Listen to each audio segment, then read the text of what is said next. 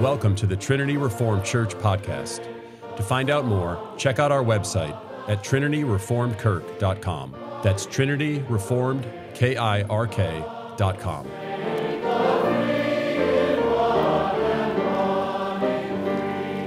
want to spend some time this morning on a, a subject that I've been reflecting on a lot. It has uh, a role in a book that I'm writing. It's, in fact, I'm going to read a chapter that is in draft, and it'll give you a chance to contribute and critique what I'm working on. But um, what I'll do is uh, pray, and then I'm going to read a couple of scriptures. And the scriptures uh, and the overall uh, subject matter tie in actually to the sermon that I'll be preaching in the worship service. So let's, let's pray and start. Father, thank you for a beautiful morning, and we're grateful for the opportunity to gather in this way and reflect on important matters. And uh, we ask you, Lord, to bless uh, the the, uh, the conduct of this class, and may we uh, able to be able to get something uh, worthwhile out of it that helps us to glorify you in our lives. In Christ's name, amen. So um, I've been working on a number of books, but the one that's I'm kind of under the gun to finish is entitled. Its working title is "How to Defeat the." Or how to defeat totalitarianism 2.0 in your spare time.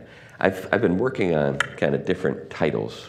That's, that's the one I've decided to use, or at least at this moment. and uh, one of the things I think that has puzzled a lot of folks is uh, the controversy surrounding uh, names and words that we see in our society. Have you noticed that there's been a lot of uh, attention given to subjects, uh, the subject matter of like pronouns and stuff, and what uh, that all is getting at. Um, it's actually something that uh, we've got a lot of biblical material to, to, to, draw on, to reflect on in terms of its significance. So I want to take you to a couple of passages in Genesis where naming is uh, in view or is the subject of the passage or addressed in a passage. First is Genesis chapter 2, and uh, beginning at verse 18. Then the Lord God said, It is not good that the man should be alone. I will make him a helper fit for him. So out of the ground the Lord God formed every beast of the field and every bird of the heavens and brought them to the man to see what he would call them. And whatever the man called every living creature, that was its name. The man gave names to all the livestock and to the birds of the heavens and to the beasts of the field. But for Adam there was not found a helper fit for him. So the Lord God caused a deep sleep to fall upon the man, and while he slept, took one of his ribs and closed up its place with flesh. And the rib that the Lord God had taken from the man, he made into a woman and brought her to the man. Then the man said, This at last is bone of my bones and flesh of my flesh. She shall be called woman, because she was taken out of man. Now, the next passage uh, is found in uh, the 11th chapter of Genesis. And there we see not just a, a single person, but an entire community, and the subject of language is again addressed. Now, the whole earth had one language and the same words. And as people migrated from the east, they found a plain in the land of Shinar and settled there. And they said to one another, Come, let us make bricks and burn them thoroughly. And they had brick for stone and bitumen for mortar. Then they said, Come, let us build ourselves a city with a tower, its top in the heavens, and let us make a name for ourselves, lest we be dispersed over the face of the whole earth. And the Lord came down to see the city and the tower which the children of man had built. And the Lord said, Behold, they are one people, and they all have one language, and this is only the beginning of what they will do and nothing they propose uh, to do will now be impossible for them. Come, let us go down and confuse their language, so that they may not understand one another's speech. So the Lord dispersed them from there over the face of all the earth, and they left off building the city. Therefore, its name was called Babel, because there the Lord confused the language of all the earth, and from there the Lord dispersed them over the face of all the earth. Okay, naming. It's not an insignificant thing, it's addressed in the Bible. So, what I want to do is I'm going to do some reading here, and uh, at different points I'll stop. Maybe I'll get through the whole chapter, maybe I won't. This is in process, so this is a draft, so expect, uh, you know, there's some roughness to it. So, there'll be some you know, logical gaps, things that need to be filled in. That's part of the process. Anyway, so one of the titles I've considered for this, uh, for this chapter is uh, The War of the Words. Um, something to consider is when we think about totalitarian regimes, pro- propaganda is pretty important. Propaganda is about messaging, right? It's about language and what we do with language. Uh, and uh, that's worth considering as well. But what makes it possible for us to even uh, open up ourselves to the prospect of propaganda, which is in some sense a kind of useful lie, right? That's what propaganda tends to be associated with useful lies, at least useful from the standpoint of the regime. So, how did that come about? How does it work? So, what's in a name? According to the people fighting over them, quite a lot. And the Bible agrees. And while Scripture doesn't spell it all out, we are given valuable information about what names are for. The place to begin is with the first human words. According to materialists, our words don't actually have any basis in the nature of things. Consequently, when we speak, we say more about ourselves than we say about anything else. And at a superficial level, the first human words recorded in the Bible seem to confirm this. But if you read a little further, you can see something else at work. What am I alluding to? Well, contemporary language theory, if you were to you know, sort of explore, you know, what's going on with it, Noam Chomsky and all of that. There's a sense in which uh, it's believed to be quite arbitrary, that human language is just simply uh, a kind of social convention. It doesn't have any basis in the re, sort of the actual structure of things or the nature of things. But that's not the way people in antiquity thought about it at all. According to the story, the Lord brought animals to Adam to see what he would call them, and we're told that whatever he called an animal, that was his name. The story seems almost childish until you consider the implications. In the background is the command to take dominion. And depending on how you understand that, things could go in wildly different directions. Since materialists don't see a transcendent origin to anything, that means that we must supply the meaning. So when it comes to naming, we impose meaning onto the things that are essentially meaningless. Naming them can't help uh, but serve the needs and purposes of the people doing the naming, and words become tools to do that.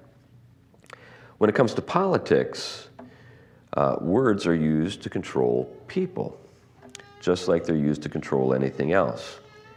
Fortunately, many materialists don't follow the logic materialism lockstep to totalitarianism, but that doesn't mean materialism doesn't lend itself to it. It just means that there's more to materialists than materialism. Speaking of Adam, though, what was he talking about when he used names? According to the backstory in Genesis, the world itself had been spoken into existence. Remember, opening chapter of Genesis in the beginning. God said. And that meant that the animals had already been spoken for. Perhaps it's even fair to say they'd already been named. If that's the case, what does it mean? What do Adam's names do? Do they overwrite what God has already said when he spoke things into existence? Or are Adam's names in some sense based on what he sees in the animals? Hopefully, you can see that a great deal depends on how that question is answered. It's the difference between dominion and domination. Attempts to understand language from a purely materialist point of view inevitably run into problems. That's because materialism is good at measuring quantities, but it is hopeless when it comes to quality. The most important things in life, though, can't be quantified. Value isn't measured merely by how much, but more importantly, by how good. We all have an intuitive sense of value. For example, when we say a child is valuable, We're saying something only the most pig headed materialist could deny. And by the way, there are some of those out there. Still, it's hard to measure a child's value unless you're talking about market value, but again, that misses the point spectacularly. It's a matter of quality as opposed to quantity. And getting back to the subject at hand, we see an assessment of quality when Adam names his wife. First, he recognizes something of himself in her. She is bone of his bones, yet she's someone else. Uh, she had her start in, her, in his body, but now there she is looking back at him. And this is why he called her woman, a name which denotes something common yet different. Later, when the difference is elaborated upon, uh, he gives her the name Eve because she has a purpose that he doesn't share. She is the mother of all. We can see that the names Adam gives his wife are not impositions, they're recognitions. It's because God spoke first that Adam can speak truthfully. His names are amens, agreeing uh, with what is so. And yet they do add something. And this is where my son's printer skipped a page, so I got to go over to my notes here and work with what I've got here. Um, let's see. The ability to acknowledge and name the meaning of things, we, uh, by the ability to acknowledge and name the meaning of things, it makes it possible for us to communicate objective value. But our words uh, can bring uh, that value to the surface and even perfect it. So Adam's words are masterful, but it's a mastery that begins with humility. He acknowledges what's been done or has been said, submits to it, and then elaborates upon it. Uh, perhaps ironically, when it comes to politics, the conviction that human beings don't have the first word is the basis for democracy. The word, uh, the world, I'm, I'm sorry, I, I, meant to say, the world is a wordy place, uh, but it doesn't speak to our desires, but instead it uh, speaks to the wisdom of its creator. Because God's wisdom orders things, no one has a right to contradict God's order. One of the implications of this is our rights, as we see in the opening lines of the Declaration of Independence. We hold these truths to be self evident that all men are created equal, that they are endowed by their Creator with certain unalienable rights. People don't necessarily agree at any given time about what's in the best interest of a democracy. That's why they debate with each other, again, using words. Uh, and they shouldn't do it merely to defeat their opponents. They should do it in order to find the common interest and the common good for a community. And it's through words that a, a democracy makes a common life possible. It's idealistic, you could say, but it's not quixotic. At least our founding fathers didn't believe so. Now, let's see if I can go back to my other notes. Um, so when it comes to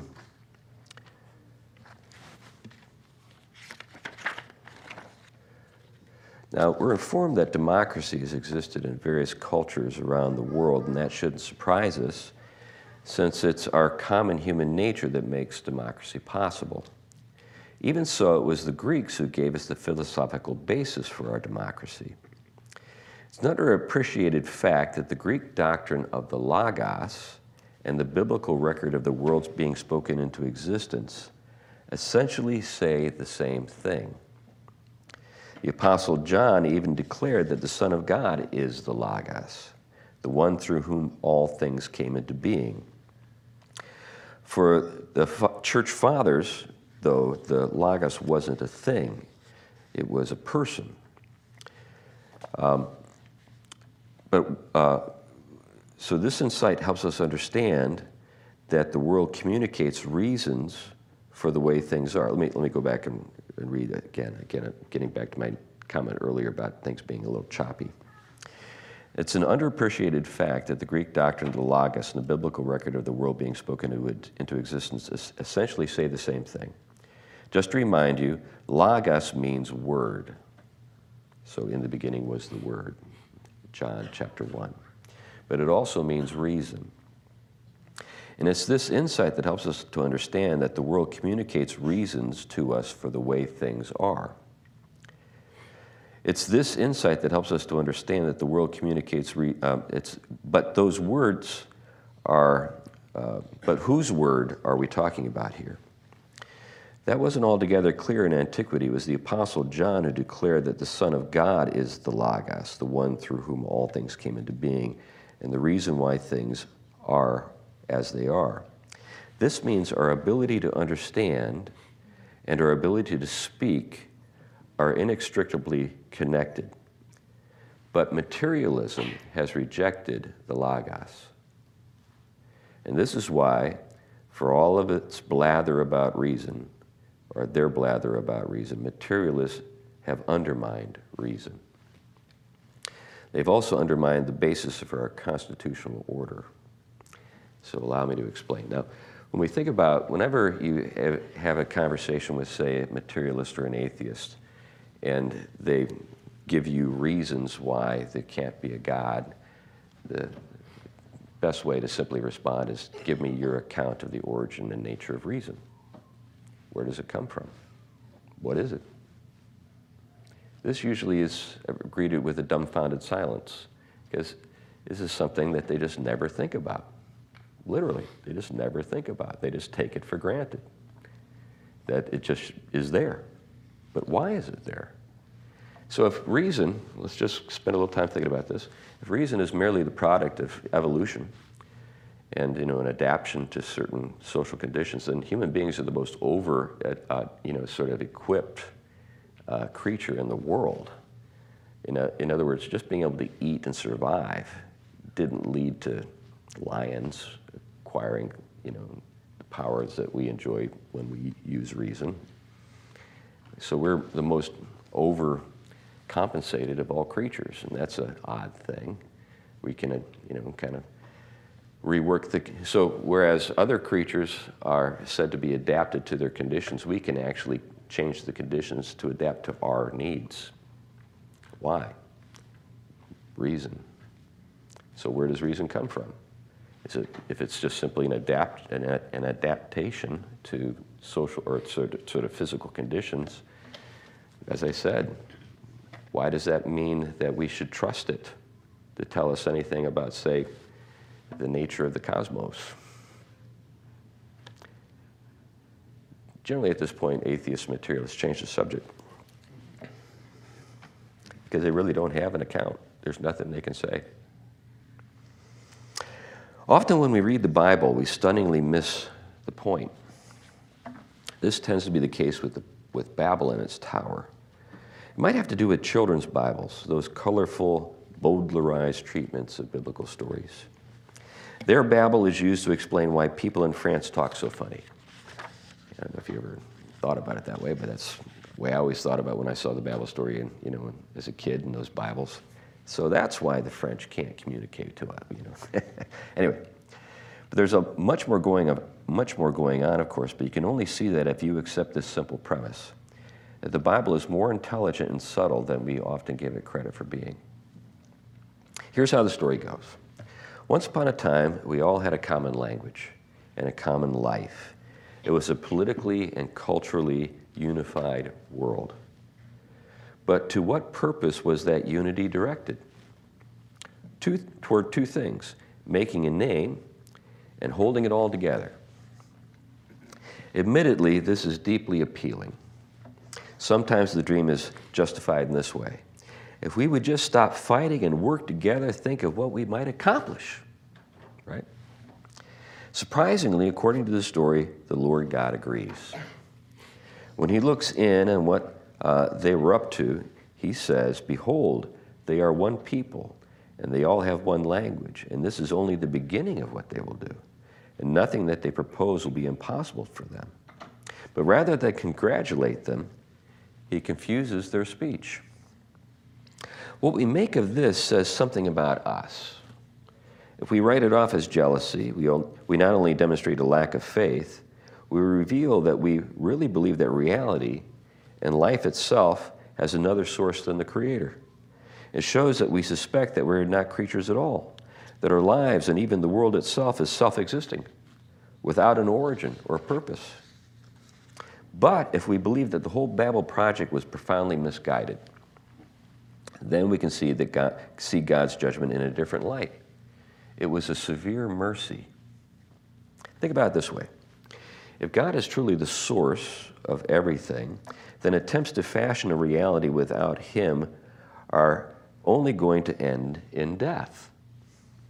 In that case, confusing our speech was a way to make room for redemption and eternal life.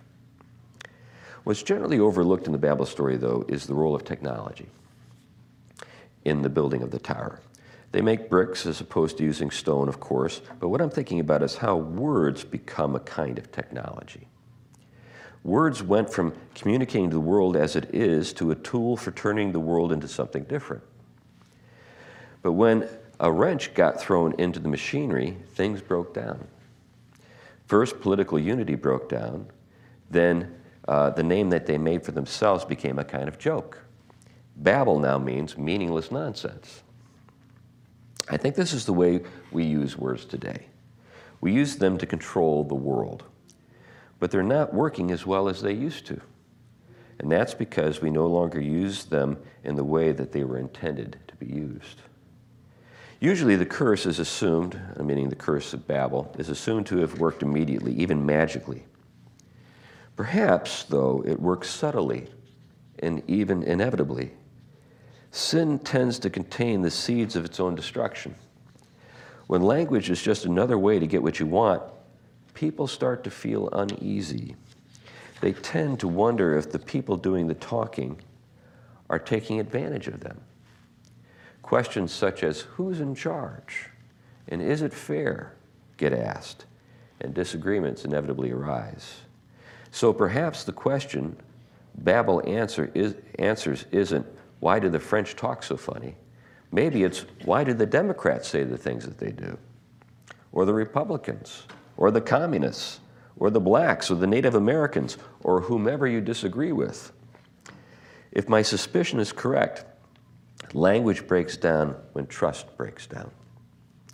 This is because turning away from the reality outside of us inevitably means return, uh, turning towards something inside of us for guidance. Now, I want to stop at this point and just see if there are any thoughts or comments or questions about what I've talked about to this point, because I'm going to get into something that's going to seem almost completely different, but it actually does relate. Yeah, there. Sounds like on that very last point, you're saying that language uh, is both a cause and an effect. So, so language, the use of language wrongly caused a problem, and the result was a problem with language. Yeah, that's exactly right. So, you know, right now we live in a world of intense distrust. No one trusts anybody. And um, because that's the case, people have turned away from, say, social standards or social conventions. Uh, they more or less write all that stuff off as oppressive. It's all intended to get me to do a certain, you know, behave a certain way so that somebody else benefits from my going along with things. And that's, we see that everywhere, you know, not just in, the, you know, crazy places like higher education, but we see it, you know, just in the course of our daily lives. And it, it has to do with the, with the, with the sense in that, that we don't think of ourselves as living in a world that has already been spoken into being and we're hearing what it's saying. We think that it's just this blank canvas that we can paint in any way we wish uh, or it's an empty page that we can write on. And then the question is who's holding the pen? And then we're fighting over the pen. You get my drift. Seems like love is similar. You know, if you love wrongly, then things go so bad that things are unlovable, mm-hmm. and you love less. Yeah. So love is on both sides. Yeah. Right? Just like you're saying with words, if you use words wrongly, then things devolve, and then the impact is words are used even worse mm-hmm. or with less trust. Yeah, and so things just keep breaking down, and and um, so uh, the kind of the the dream of a united world uh, is just not something we can pull off, which sets me up for the day of Pentecost, which is actually you know the answer to the curse. So the title of my sermon this morning is the you know the reverse you know the, the reverse of the curse. Originally, I got that from the Red Sox when they finally, you know, won the World Series. but anyway, in case you don't know, there was a curse. so, uh, any any other thoughts about? Sure. Like the, maybe like modern day Babel, like the bank failures in California and all that stuff, where chasing diversity and trying to satisfy Yeah. groups and all that, and they're not worried about like the banking part and, and chasing the words and satisfying these groups. It just, I mean, America is a great, the greatest country in the world, all these things, and then just think about the idea of like, we're building this Tower of Babel today, and here it is. Yeah. Yeah, yeah, I think that's exactly right.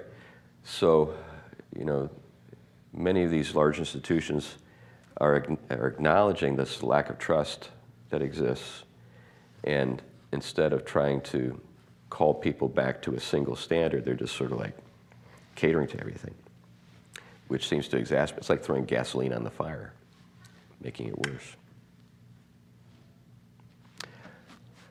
Yeah, Brian. Kind of reminds me of, uh, like Owen Barfield talked about how language, the further, so you were talking about how it's getting worse. Well, that actually affects then how we view it. And I think the example he uses this idea, like the creation of the term prehistoric, that now everybody thinks the same thing. When you say prehistoric, we think caveman, we think Fred Flintstone, and, and we have this, even the kids shows sort of took that. And so now we can't conceive of anything beyond that, but like what you're saying, I mean, you begin with, I mean, Adam is using language specifically and intelligently and purposefully Whereas if, now, most people, even in the church, would probably just immediately think, well, there's, you know, caveman time, you know, singing ugh and, Yeah, or they, they, they might think that Adam didn't have any reason for naming things the way he did. It was just sort of an arbitrary, I like the sat sound, you know, which is a very, you know, long way away from how naming works in Scripture. Um, you know, naming was really important because it was intended to give the community some insight into the nature of the person that you're uh, hearing about. So, like, you hear the name Jacob, then immediately you're thinking, watch out, this guy might be on the make. Because that's what the name meant, you know. Or Esau, you know, make sure that uh, you don't get into a fight with this guy because he might rip your head off. Because that's what it meant, you know, it meant this is a violent man. And then when, when people have encounters with God, they're given new names because they're different because of that. So, uh, you know, Jacob becomes Israel because of an encounter with God that tran transformed him. Thank you. Yeah. So there are a lot of there are a lot of things going on with naming that we t- we tend to, and then there's also a kind of onomatopoeia thing. If like you think about Isaac, um, Yitzhak, it actually sounds like laughter, and that's actually the, that's what it is. I mean, Yitzhak, Yitzhak, Yitzhak. You know, it's like yik, yik, yik, yik. You know, that's what. So Yitzhak would mean God laughs. Isaac, God laughs. So, and. Uh, Anyway, so this, this way of thinking about language is so utterly foreign to us. But this is one of the things that Tolkien was up to. Remember uh, the Ents and their language, how ponderous it was? Do you remember why it was so ponderous? Because every word was the history of the thing that was named. So it'd be like, uh, you know, me, me talking about David. The man who was born on, you know, that'd be your name. and I told your entire story, you know, I grew up with this family and this and this. And that was the name. That's why it took so long to say anything in Entish, because every word was like that. But what Tolkien was, was meaning when he did that is he, you see, he was actually trying to give, you know, modern people some insight into the way language was used and uh, formed in it, you know earlier times back when people actually believed that there was a, a world that we lived in that was spoken for already. So, because you know when you when you hear the the, the, phrase you know um, you know creation proclaims the glory of God or something of that effect, you know we, we just think oh that's just po- such a poetic way of saying things, and and what we mean by that is it's as meaningless as a Hallmark greeting card. You know, it's just fancy, flowery talk. We don't really, we don't really think creation speaks.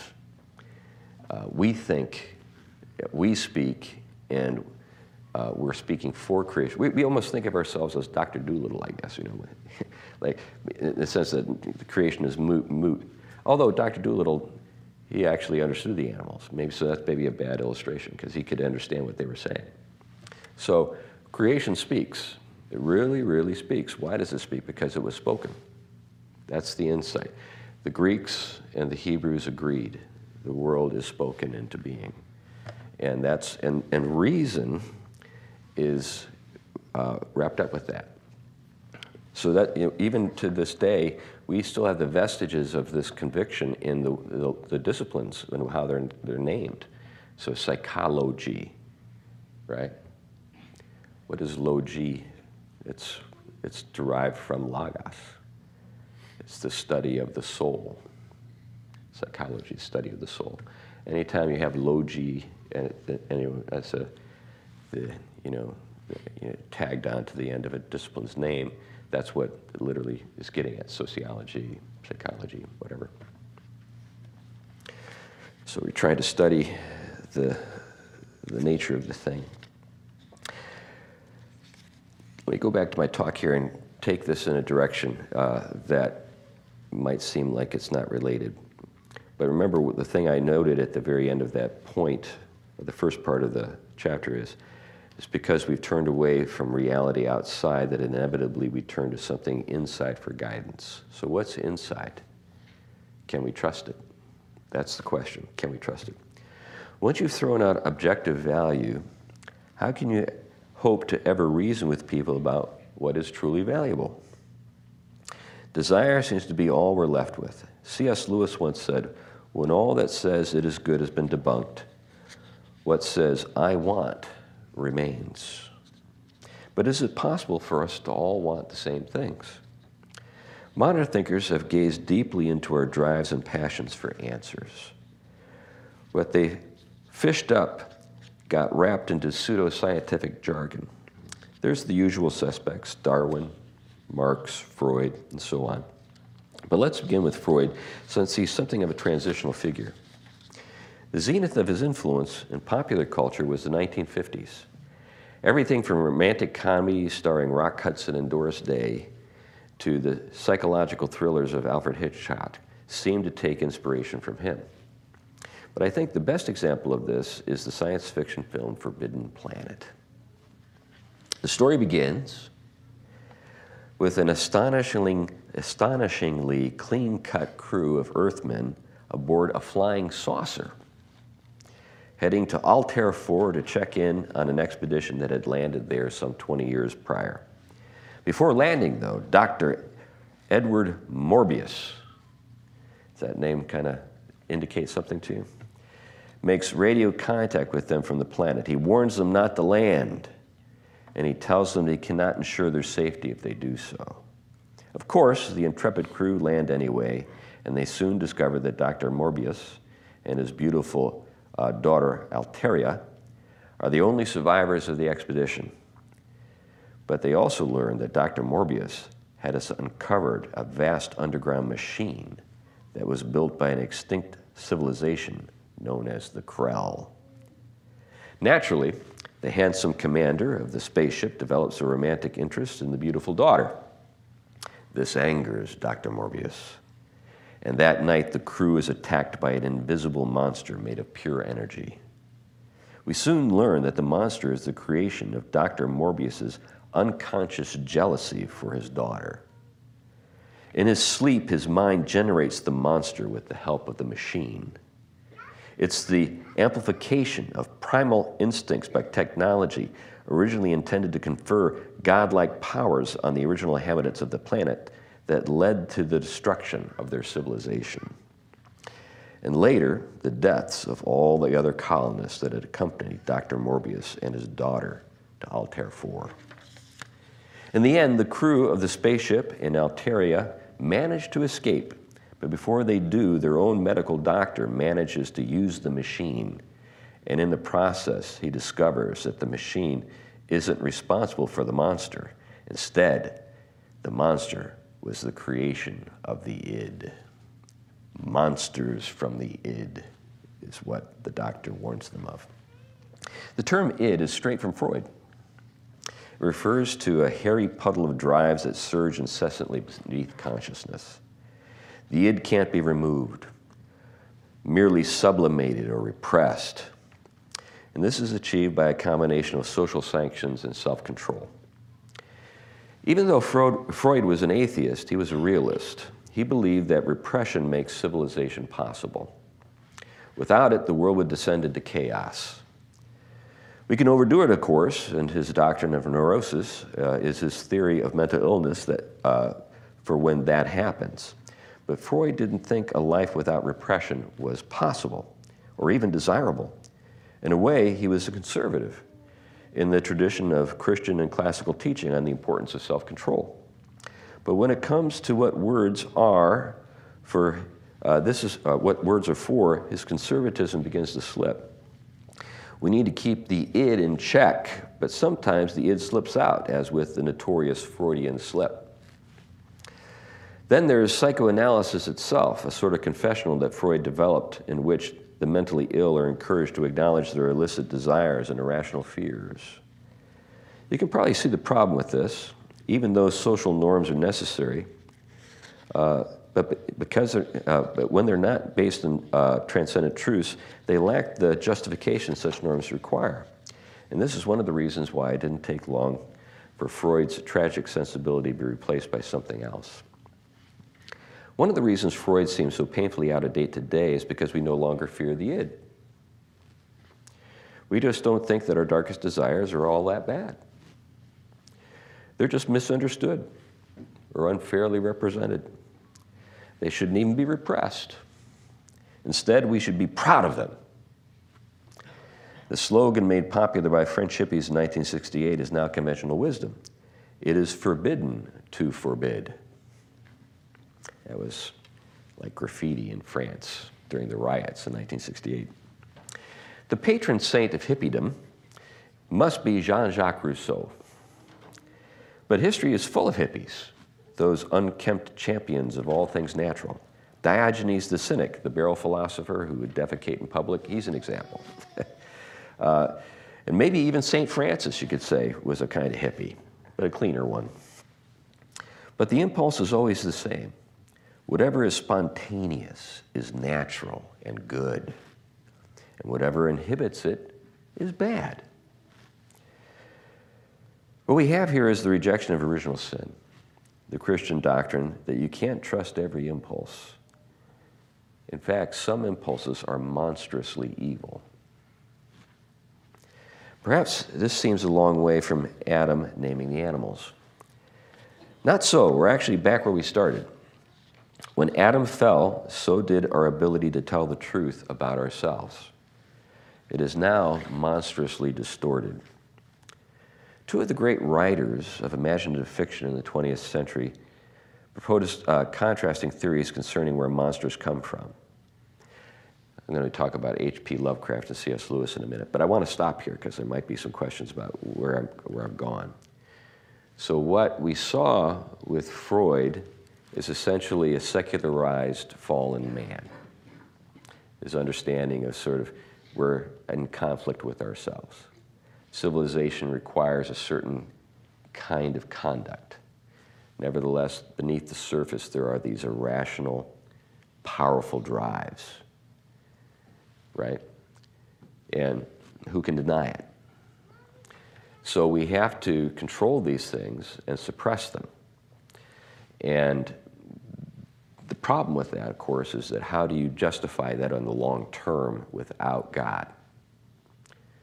You know, what is the basis for the criticism besides maybe the utility of civil order? Any thoughts? Yeah, be John. People talk about Freud, Marx, and Darwin as a trio, and it seems like uh, God's creation story and the fall uh, are the truths that describe our experience. And if you want to do away with that, now you patch together, you cobble together a Freudian idea of the conflict itself, a Marxist critique of, of, of you know, and, and, and the Darwinian story about creation. Right. It's sort of a cobbled together and disjoint and self-contradictory. Yeah, and it kind of gets back to my point about the Logos. You know, there's a kind of there's an, there's a way in which reason is being used to envision a world without a creator and try to understand why the conflicts occur and, and the nature of you know the, the, struggle that we face in, in, in, life. But there's no real um, compelling ideal that uh, we seem to be able to craft for ourselves uh, that seems to to uh, not end up making things worse. you're going to get, get So you think about, you know, one of the things to remember is that Hitler, Pol Pot, Mao, Stalin, they all thought of themselves as humanitarians. They really did. They thought they were making the world a better place. They didn't like wake up one day and say, I want to destroy millions of people. They just thought that was the cost. This is how we pull it off. They wanted us all to be, you know, happy. but in the, in, the end, in the end, we were all miserable. And you think about like transhumanism today. So transhumanism is the attempt to like transcend some of these limitations. If we were more godlike, meaning you know, more powerful, then we might be able to pull things off. Or if we were a creator God like AI who could make that possible, that would be a good thing to do. So anyway, this is, this is all kind of in the background. But what I'm getting at here is that, okay, once we lose our con- a, a, a, conviction that the world was spoken into being by, you know, and it reflects the wisdom of God, then we fall back upon ourselves and we turn inward for standards and guidance. And what we find inside of us is not all that pretty. And we have lots of evidence for it. This is it's like uh, Chesterton said, uh, you know, nobody wants to believe in original sin, but it's the only doctrine that we have empirical evidence for. we have all the evidence all around us, you know, what, what, you know, it's not hard to accept that people are fallen. But, uh, but we do have, you know, kind of a, a sense that, well, there's an attempt to, to say that we're not actually fallen. If we just let people have what they want, everything will be fine. But is that the case? I think we're discovering no, but we're having a hard time accepting that. So this actually gets me to the, to the question, where do monsters come from? So going back to C.S. Lewis and H.P. Lovecraft. They seem like an unlikely pair. Lewis was a literary giant in his own time, celebrated. He was on the cover of Time magazine, for goodness sake. Scholarly, an apologist for the Christian faith, and an Oxford Don. On the other hand, Lovecraft was a basement dweller, marginal in the extreme, lonely, an atheist whose poverty and health were so bad he effectively starved to death. Yet Lovecraft's Cthulhu mythos looms gigantic today, and Lovecraft can be said to rival Lewis when it comes to his continued influence on popular culture. Lovecraft's theory of monsters has been called cosmicism, and it runs as follows. Rather than being cradled by the providence of a benevolent God, we are in fact surrounded by an unfeeling and immeasurable cosmic void. If there, is, if there are other beings in it, they must be indifferent or even hostile to us. But the cosmic isn't merely a vast empty space, it is also immeasurably old and human beings are the product of an ancestry as alien and monstrous as any eldritch horror. And some of his stories, when the awful truth of human origins is revealed, it either drives the protagonist mad or he accepts his origins and becomes a monster himself. Where do monsters come from? Well, for Lovecraft, it's kind of getting back to your roots. we are monsters. Lewis's take on monsters is an odd blend of Rousseau, Lovecraft, and Freud, but with this fundamental difference. According to Lewis, originally, we really were close to Rousseau's ideal of unfallen innocence, but something corrupted us. It wasn't civilization, like Rousseau thought. Instead, it was a catastrophe at the beginning of human history. And as a result, we are actually closer to Lovecraft's monsters or Freud's monsters from the id than to Rousseau's unfallen man. Now, the monster within suppresses the truth about itself. The good news is that we're not left without a witness when it comes to naming the monsters. One of the witnesses is our conscience. It continually reminds us of the way things were supposed to be, as well as our failure to live the way we know we should. Another is the natural law. then, of course, there's the law in tablets of stone given at Sinai. Now, a good social environment can also serve as a witness, but in our time, social institutions now side with the monster. And things fall apart meaning of the meaning of words in the communities that we live in are falling apart. We imagine ourselves as gods, brooding, brooding over the waters, calling into being things that will never be. Instead of Narcissus admiring himself, what arises from the waters is the monster we've become. Yeats recognized him. He describes his coming in his poem, The Second Coming turning and turning in a wide, widening gyre. The falcon cannot hear the falconer. Things fall apart. The center cannot hold. Mere anarchy is loosed upon the world. The blood dimmed tide is loosed, and everywhere the ceremony of innocence is drowned. The best lack all conviction, while the worst are full of passionate intensity.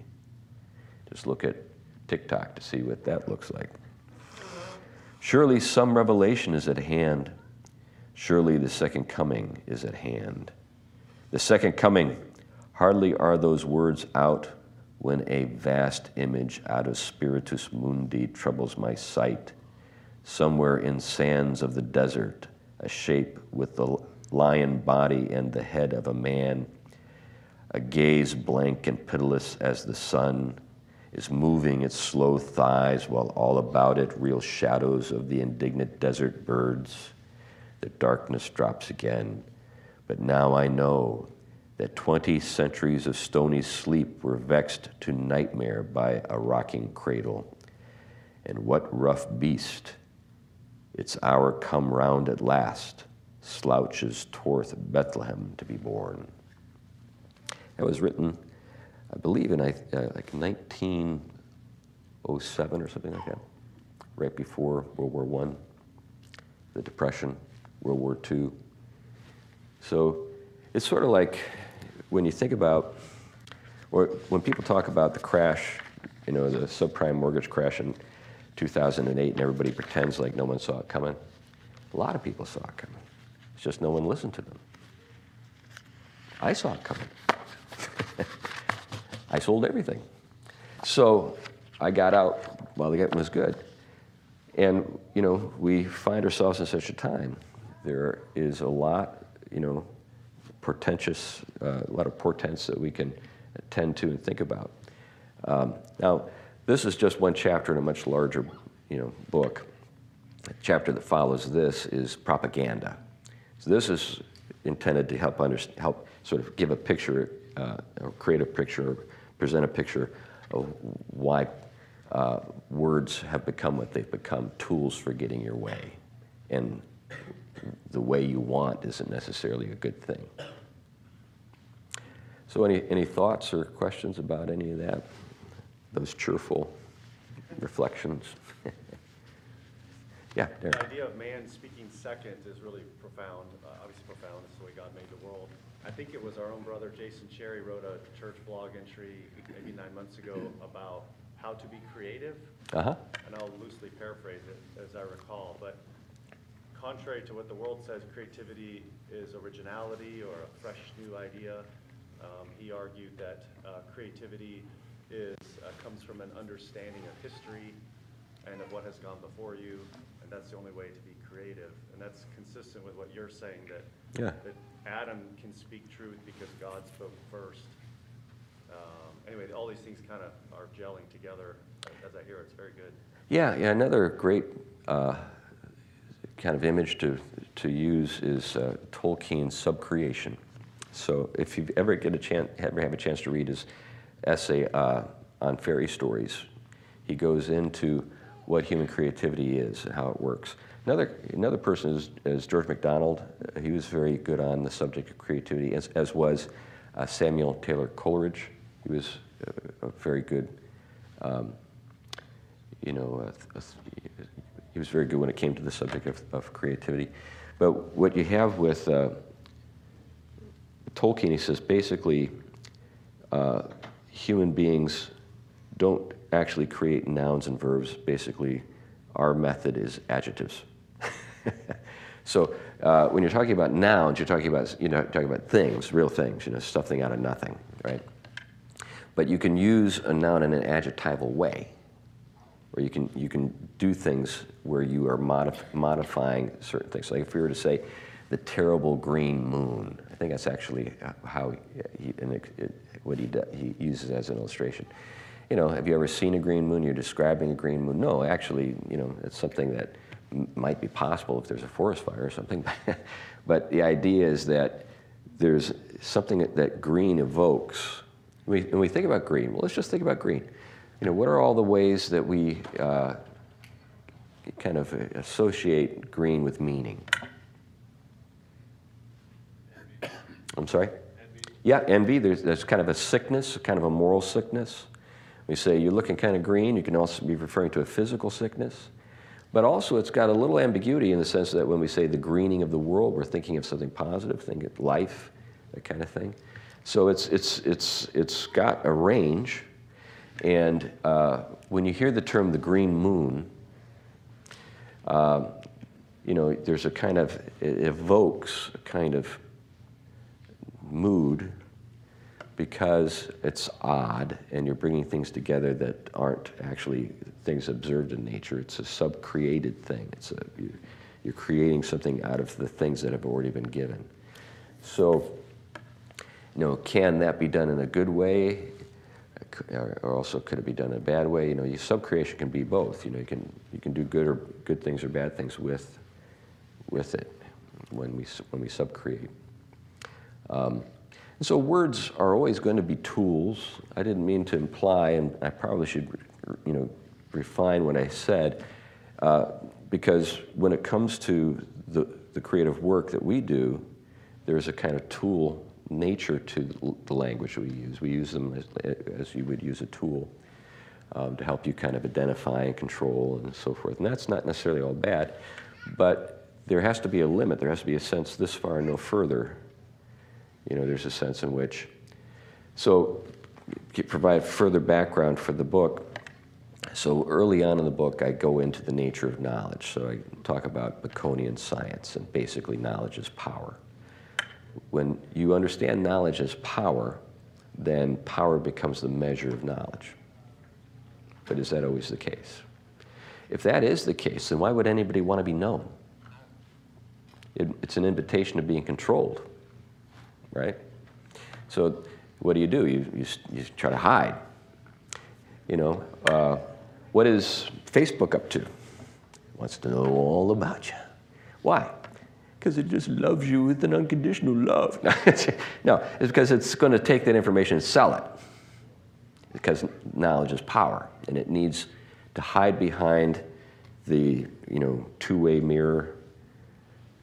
It can see you, but you only see yourself. That's how social media works. So you th- you're, you're posing in front of there, doing all this kind of stuff to you know to impress yourself and your friends. And then the people behind the glass are like writing stuff down. It's all machines. It's not, it's not like there's actually a human being there, but it's algorithms gathering information, right? And then they take it and they make a lot of money with it. They can do things with it. In fact, right now, we're at a really weird, we're at a really weird spot. I was talking to a lawyer. Uh, because of the way AI works, it needs data to create basically, you know, kind of the stuff that is like the next market. So it needs images. So, you know, what, what does AI want? It wants our, our images. So it can create fictional characters or whatever, composite, whatever. Or you can actually, you know, think about it this way. Have you thought about why the, the, the writers in Hollywood are on strike? It's that. Uh, AI is a threat. It's a lot cheaper for the computer to write the movie script than a, than a person. Think about this. Imagine the year is 2050 and Marilyn Monroe has a new film coming out. It looks just like her. You'd, you'd swear she was alive, she was still 25. That's what AI can do. It's got all the data, you know, to create a new film with Marilyn Monroe, her voice, everything. So, what do you own? You know, um, how did I get there? That's creepy. but, that, but that's kind of what we're, what we're dealing with. Knowledge is power. It's power to, to sort of deceive, to, to, to, the, to these different things. What time do we have to finish up? Am I done already? Okay, I'm done. All right, well, let's pray. Lord, uh, there, there are some significant things that we're trying to understand and know how to respond to. We pray, Lord, that you give us wisdom, help us to be like the sons of Issachar, and know the times and know what Israel should do. In Christ's name, amen. Thanks for listening. To find out more, check out our website at trinityreformedkirk.com. That's trinityreformedkirk.com.